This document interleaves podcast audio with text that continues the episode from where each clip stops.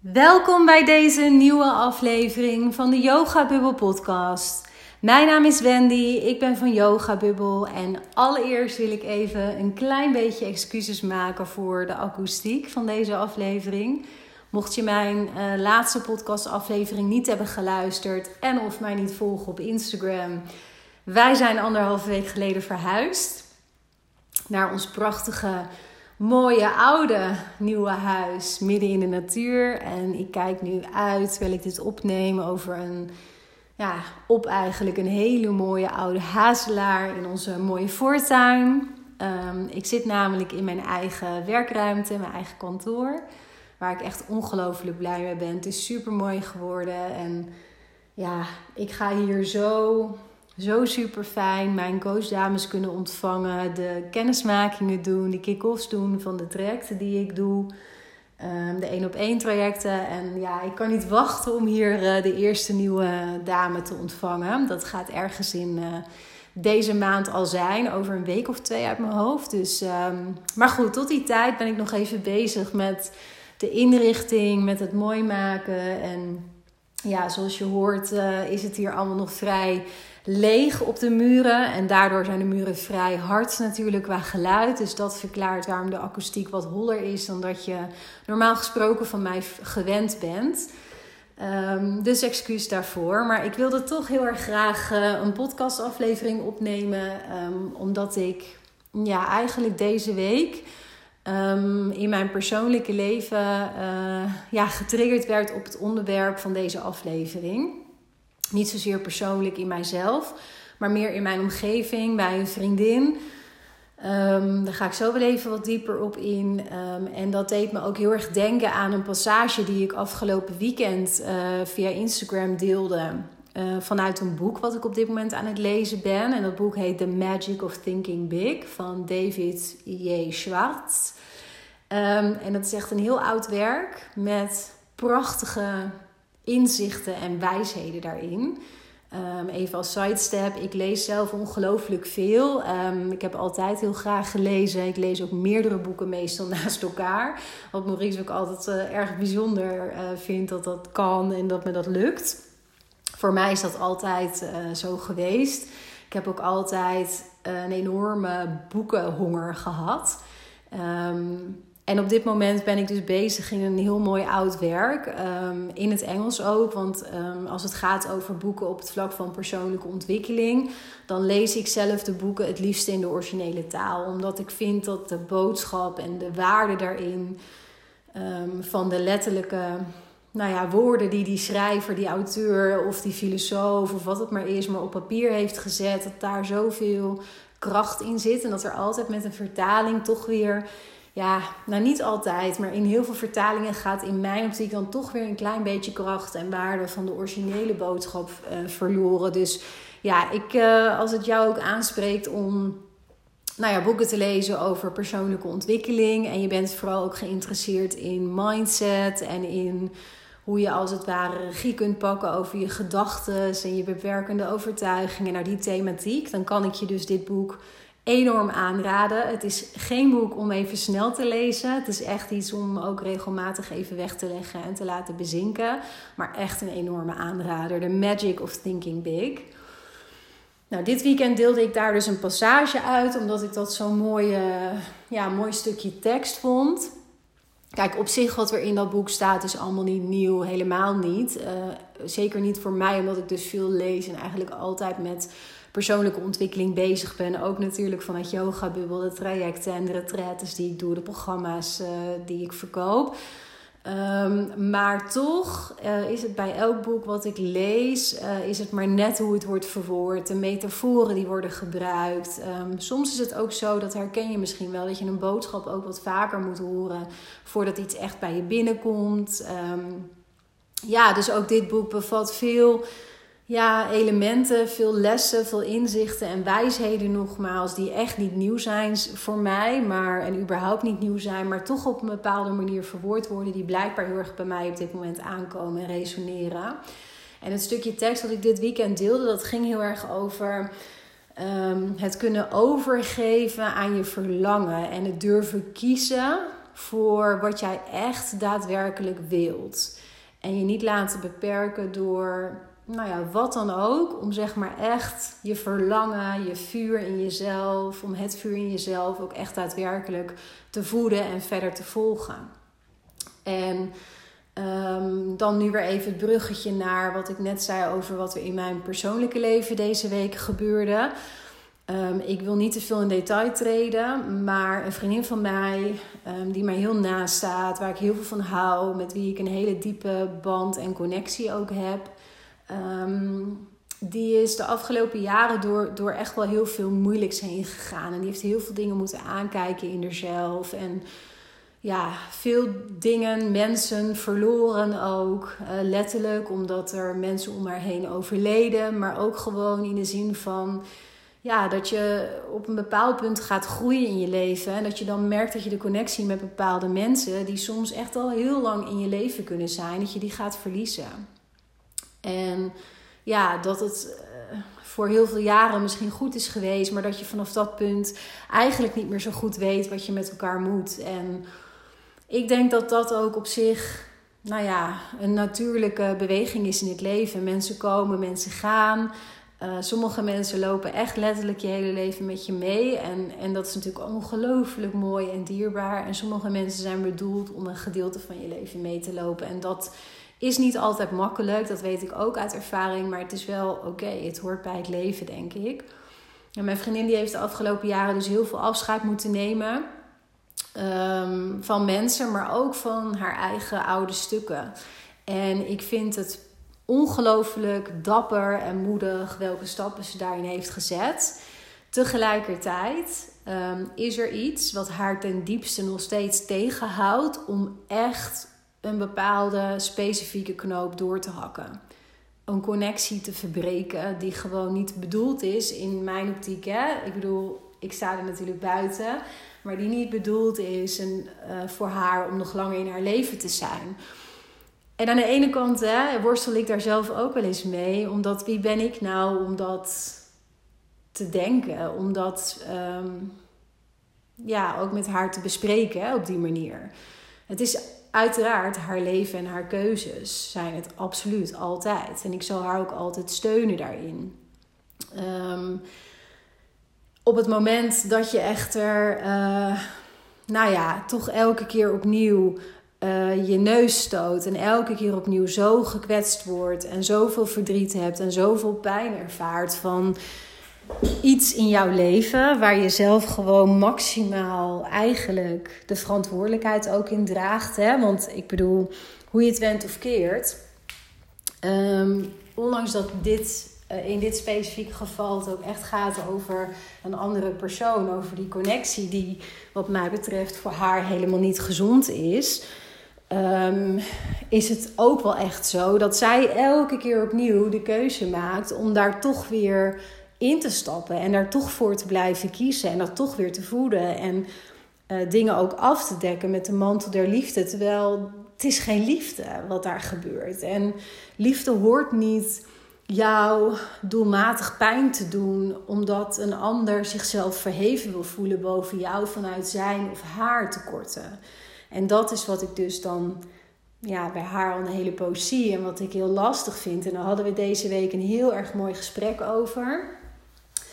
En ik moest daardoor dus ook denken aan die passage die ik heb gelezen uit dat boek wat ik op dit moment lees, hè, The Magic of Thinking Big. En vanochtend werd ik wakker en toen dacht ik, oh, dit is echt een super mooi onderwerp voor een podcastaflevering. Want ja, dit is gewoon iets wat denk ik voor iedereen heel herkenbaar is. Dat je op een bepaald punt in je leven kunt komen. En dan kan het gaan over werk, het kan gaan over een relatie, over een vriendschap. Um, het kan ook gaan over dat je al heel lang voelt van nou, ik wil een totaal andere keus maken als het gaat over hoe ik mijn tijd indeel, waar ik woon, nou ja, wat dan ook. Het gaat even over dat diepe, vurige verlangen, wat elk mens ooit in zijn leven zeker heeft, en hopelijk heb je het veel vaker, maar wat iedereen wel op een bepaald punt herkent, maar waar je geen gehoor aan geeft. Waar je toch voor kiest, doelbewust, om dat te negeren eigenlijk, om jezelf weer weg te stoppen, om jezelf weer kleiner te maken, om toch voor zekerheid te kiezen. Um, En begrijp me niet verkeerd, hè? niets menselijks is mij vreemd. Ik denk dat het heel normaal is dat we in eerste instantie toch kiezen voor een weg, voor een keuze, voor een situatie waar we een bepaalde zekerheid slash veiligheid aan ontlenen. En dat kan letterlijk zijn omdat je bijvoorbeeld een baan in loondienst hebt, terwijl je misschien wel heel graag voor jezelf wilt beginnen en daar een ongelooflijk gaaf idee ook voor hebt en echt dat vuur daarvoor voelt branden. Maar je voelt ook de angst van het verliezen van die zekerheid van op de 25ste uh, je loon gestort krijgen. Dus dat is een letterlijke vorm meer van zekerheid, veiligheid. Daar kunnen we ook over twisten. Want ik kijk daar persoonlijk ook iets anders naar. Want, want is dat echt veiligheid en zekerheid? Maar goed, we noemen het eventjes uh, zo voor deze aflevering. Maar wat nog veel vaker gebeurt, en dat is bij mijn vriendin dus nu ook aan de, aan de gang al een hele tijd. Dat is dat je je emotioneel op zoek gaat naar die veiligheid. En dat je steeds opnieuw eigenlijk in je leven dingen creëert, dingen aantrekt, dingen vasthoudt die niet altijd gezond voor jou zijn of niet gezond meer voor jou zijn, maar die jou op een bepaalde manier die emotionele of mentale veiligheid geven, omdat het simpelweg is wat jij kent. En het voorbeeld van mijn vriendin, en dat is ook denk ik wel iets wat je misschien voor jezelf wel eens over na kan denken van hey, heb ik dat ook in mijn leven? Herken ik dat? Want het was voor mij bijvoorbeeld ook echt een heel hardnekkig oud patroon. Ehm, dat is dat je gewend kunt zijn om heel hard te moeten werken voor de liefde. En dat is wat mijn vriendin bijvoorbeeld van vroeger uit als imprint heeft meegekregen. Je bent niet goed genoeg zoals je bent en je moet hard werken voor de liefde. Wat gebeurt er in haar leven? Zij trekt relaties aan en op dit moment dus een bepaalde connectie die voor haar heel intens en bijzonder is. En voor die ander ook, dat geloof ik ook oprecht in wezen. Maar zij trekt nog steeds partners aan die maken dat zij hard moet werken voor de liefde. En dat is niet omdat ze het zo leuk vindt om hard te werken voor de liefde, want dat wil ze helemaal niet. Want zij heeft ook nog eens heel veel bewustzijn erop. Dus dat is, ja, maakt het bijna nog moeilijker, zou ik willen zeggen. Want op het moment dat je er niet bewust van bent en het is nog een soort van nou, hele diepe imprint van vroeger uit, maar je wordt daar onbewust ook onder water door geleid, dan is het wel eens frustrerend in je realiteit en in de oppervlakte en in wat je ervaart, maar je bent je er nog niet bewust van. Dus je zit jezelf daarin nog niet echt in de weg vaak. Maar ik zie bij mijn vriendin heel duidelijk, die, die is gewoon onwijs bewust, want die is ook heel, hoe zeg ik dat? Altijd heel erg bezig met haar eigen groei en heel zelfreflectief. Maar zij is maar niet bij machten om daaruit te stappen, uit dat patroon van hard moeten werken voor de liefde. En sterker nog, als, als je er met haar over praat, dan gaat dat best een tijdje goed en kunnen we er open over spreken. Maar op een bepaald punt kruipt ze terug in haar schulp en gaat ze, nou ja, alles zo verpakken en verbloemen dat het voor haar goed uitkomt, zodat zij kan blijven doen wat ze doet. En dat is dus, denk ik, iets wat wij als mensen allemaal tot op een zekere hoogte doen met onze eigen patronen, onze eigen overtuigingen. En dit is dus ook de allerbelangrijkste reden, eigenlijk de enige reden, als je alles afpelt, van waarom jij niet kiest voor datgene wat je echt ten diepste wilt. Omdat je last hebt van je oude patronen, je oude overtuigingen, je oude imprint. Omdat dat je iets heeft geleerd een bepaalde les is er bij jou geweest, waarschijnlijk al best wel op jonge leeftijd. En daardoor heb je dat patroon kunnen ontwikkelen. En er zit natuurlijk vaak ook een hele set aan oude en beperkende overtuigingen onder. Maar daardoor heb je die patronen je eigen gemaakt. En is dat een soort van veiligheid voor je geworden. Je kent dat, het is herkenning, het is vertrouwd. En in het voorbeeld van het hard werken voor de liefde is zeg maar de overgave aan de liefde en de overgave aan het vertrouwen dat de liefde er gewoon is en dat jij goed bent zoals je bent en dat je je kwetsbaar mag opstellen en dat een ander daar ook goed mee om kan gaan. Dat is juist wat complete onveiligheid is eigenlijk voor zo'n persoon. Dat is wat super onveilig kan voelen en super eng en waardoor je nou ja, in één keer toch weer in een relatie terechtkomt Uh, waarin je dus gewoon wel weer het oude patroon kunt voortzetten. Het lekker hard werken voor die liefde. En om het ook even op mezelf dus te betrekken. Uh, in het begin van mijn relatie met Maurice was dit voor mij ook specifiek. Daarom herken ik het ook zo bij mijn vriendin. Um, was het voor mij specifiek echt ook iets wat ik enorm aan te kijken had. Ik vond het heel erg moeilijk om mijzelf kwetsbaar op te stellen. Want ik had altijd onbewust, hè, maar ik had onbewust mezelf een identiteit aangemeten van zelfstandig, onafhankelijk. Ik heb niemand anders nodig qua emoties. Uh, en zeker mijn partner niet, want dat is echt een, een vrouwending voor mij. En um, ik hoef dat allemaal niet met mijn partner te delen, uh, et cetera. Ik had allemaal, ja, wat zal ik zeggen, maniertjes, gedachten, mechanismes bedacht voor mezelf ook echt die dan maakte dat ik dan dus maar niet kwetsbaar hoefde te zijn in mijn relatie. En ik zocht dus ook een partner uit voor Maurice die mij ook niet kwetsbaar liet zijn. Die mij daar zelfs op afserveerde. Waardoor ik nog meer in die rol kon stappen die voor mij zo natuurlijk was. Namelijk de zelfstandige, onafhankelijke vrouw zijn die werkt voor de liefde. En die precies de rol aanneemt die de ander van mij verlangt of prettig vindt. Maurice, die stond dat niet toe. Die ja, zei vanaf dag één tegen mij: ehm, Je blijft zitten op deze bank waar wij nu zitten. En je gaat delen wat er op je hart zit en wat er in jou leeft en wat er in jou beweegt, want ik wil jou kennen. En ik ben mateloos nieuwsgierig naar wie jij bent en naar alle facetten van jou. En dit hoort bij jou deze gevoeligheid, deze binnenwereld, de manier hoe je naar het leven kijkt. Ik wil jou als vrouw, ik wil dat je je overgeeft aan het vrouw zijn, aan het zachte, aan er ja, zijn in overgave met mij. Terwijl je ook die zelfstandigheid kunt hebben, want het kan er beide zijn. Hij was daarin echt toen al voor mij een enorme nou ja, leermeester. En ik ook voor hem hè, op andere vlakken. Want ja, wij kwamen elkaar echt wel in een fase tegen jaren geleden. Die voor ons allebei heel transformerend was op eigen vlakken. Uh, en ik ben daarin voor hem een enorme nou ja, leermeester, denk ik, ook geweest. En uh, nog steeds. En hij is dat ook voor mij geweest en nog steeds.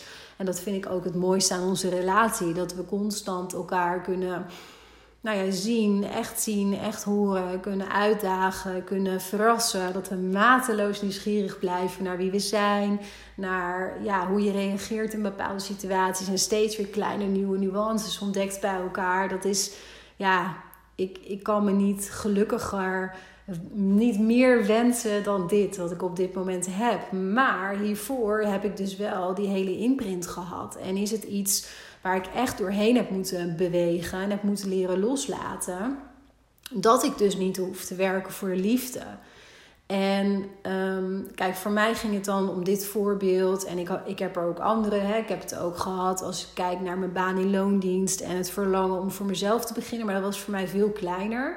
Dat was voor mij niet zo groot, omdat ik nooit heel erg aan nou ja, zekerheden van buitenaf heb gehecht. Of aan loondienst of aan een vast inkomen of wat dan ook. Omdat ik gewoon heel erg mijn verlangen voelde branden. En nou, alles wat ik had meegemaakt en daar echt wat mee wilde doen. Dus echt van mijn modder als het ware mijn goud wilde maken. En dat is wat ik ben gaan doen en nog steeds doe. En wat me enorm voedt en een enorme voldoening geeft. En nou ja, ik zou het nooit meer anders willen.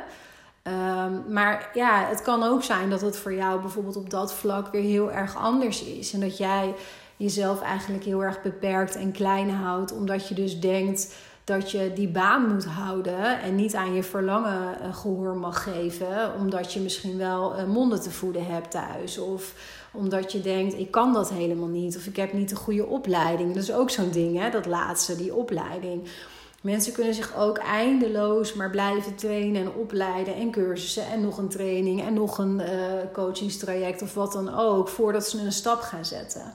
Maar op een gegeven moment wordt het echt een beetje, nou ja, een way of living dat je alleen maar daarmee bezig blijft en jezelf maar wijs blijft maken dat je nog niet genoeg kennis hebt vergaard om een bepaalde stap te kunnen zetten. Terwijl dat is ook weer op zichzelf een beperkende overtuiging. Want hoezo zou jij het niet in je hebben om gewoon die stap te gaan zetten? Je houdt jezelf daar echt mee tegen en klein. Dus voor mij is, is die allerbelangrijkste ja, onderliggende reden waarom je niet kiest voor wat je daadwerkelijk ten diepste wilt, is omdat je gewoon echt een hele set aan overtuigingen, aan imprint hebt lopen die nou ja, elk mens op zijn eigen manier heeft. Dat is heel logisch, maar waar je gewoon iets mee mag. Waardoor je je klein laat houden, waardoor je steeds opnieuw die oude patronen en, en situaties en gedragingen blijft uh, herhalen en of blijft aantrekken. En daar mag je wat mee. Pas als je daar echt mee aan de slag gaat, zul je ook merken dat de stap naar het echt volgen van je hart en naar je verlangen en dat wat je passie geeft, et cetera. Dat die stap in één keer een stuk gemakkelijker wordt en kleiner wordt en overzichtelijker wordt. En er komt altijd hè, bij een bepaalde stap zetten, die misschien buiten je comfortzone ligt, daar komt altijd een bepaalde spanning, een bepaalde angst bij kijken. Daarvoor is het ook buiten je comfortzone. Maar dat is wel hetgeen wat jouw zelfvertrouwen, je eigen waarde, je kracht, je geloof in jezelf alleen maar zal voeden. Want hè, waar word je sterker van in het leven? Van dingen meemaken, van merken dat je dingen aan kunt, van merken dat je meer kunt dan dat je dacht, van merken dat je meer flexibiliteit hebt of weerbaarheid hebt dan dat je dacht. Dus eigenlijk feitelijk, als je dat afpelt, van buiten je comfortzone gaan en dingen doen die je eigenlijk heel spannend vond en vindt.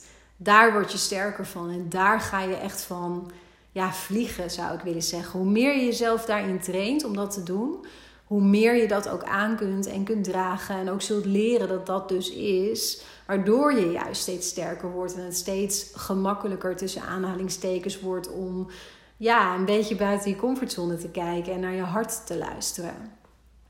Want om mee te eindigen, Ehm, waarom zou jij niet doen wat jij ten diepste wilt? Waarom zou je dat niet doen? Het leven is zo prachtig en zo ongelooflijk kort. En als je zelf, nou ja, misschien op een bepaalde leeftijd al bent, als je wat ouder bent, maar het gaat me vooral over als je hebt meegemaakt dat het leven ook maar zo kan eindigen van dichtbij, dan weet je wat ik bedoel. Wat ik echt bedoel met hoe kort het is. Het kan me zelfs een beetje emotioneren nu. Dat ja, zoveel mensen die leven eigenlijk hun leven alsof het gewoon nooit op kan, de tijd. Alsof de dagen zich maar aan één rijgen. Alsof de tijd nooit korter wordt dat je dit leven nu leeft. Maar er is één zekerheid die voor ons allemaal geldt. En dat is dus juist dat elke dag dat je leeft, dan wordt je leven 24 uur korter. Dat is een gegeven. En het gaat er niet over dat je daar echt specifiek zo bewust van moet zijn, elke dag opnieuw. Maar waar het wel over gaat, is dat je je bewust bent van dat het eindig is.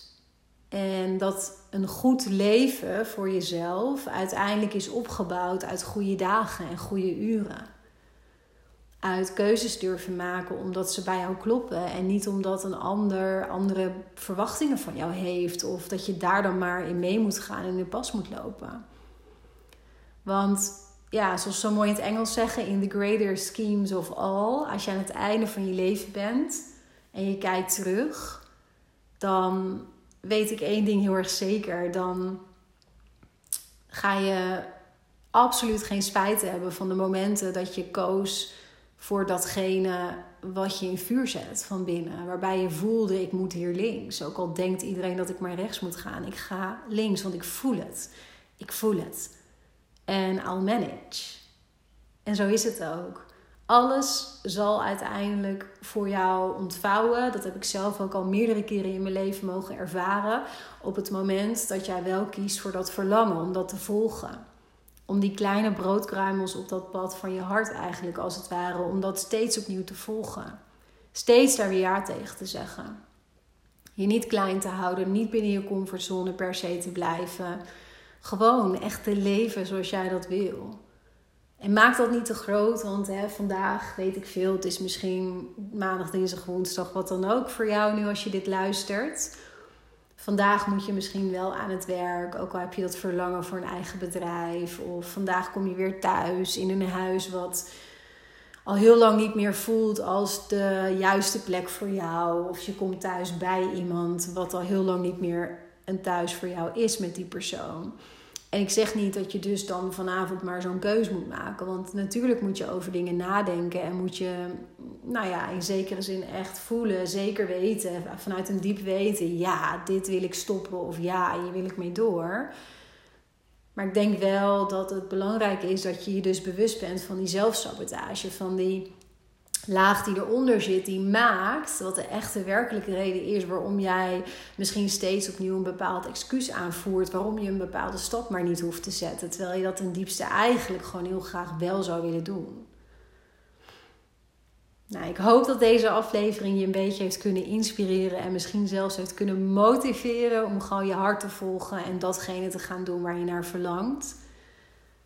Ja, dat kan heel spannend zijn, maar het is ook uiteindelijk, uh, dat geloof ik echt, wat de, meest, de meeste voldoening geeft in je leven. En waarvoor je ook uiteindelijk dit leven leeft. Om gewoon jouw leven te leven zoals niemand anders dat kan. Dus ga dat doen, mocht je dat nog niet doen. In kleine stapjes, maar begin daarmee. Vandaag en niet morgen. Dankjewel voor het luisteren. Ik wens je een hele fijne dag. En wie weet tot een volgende keer.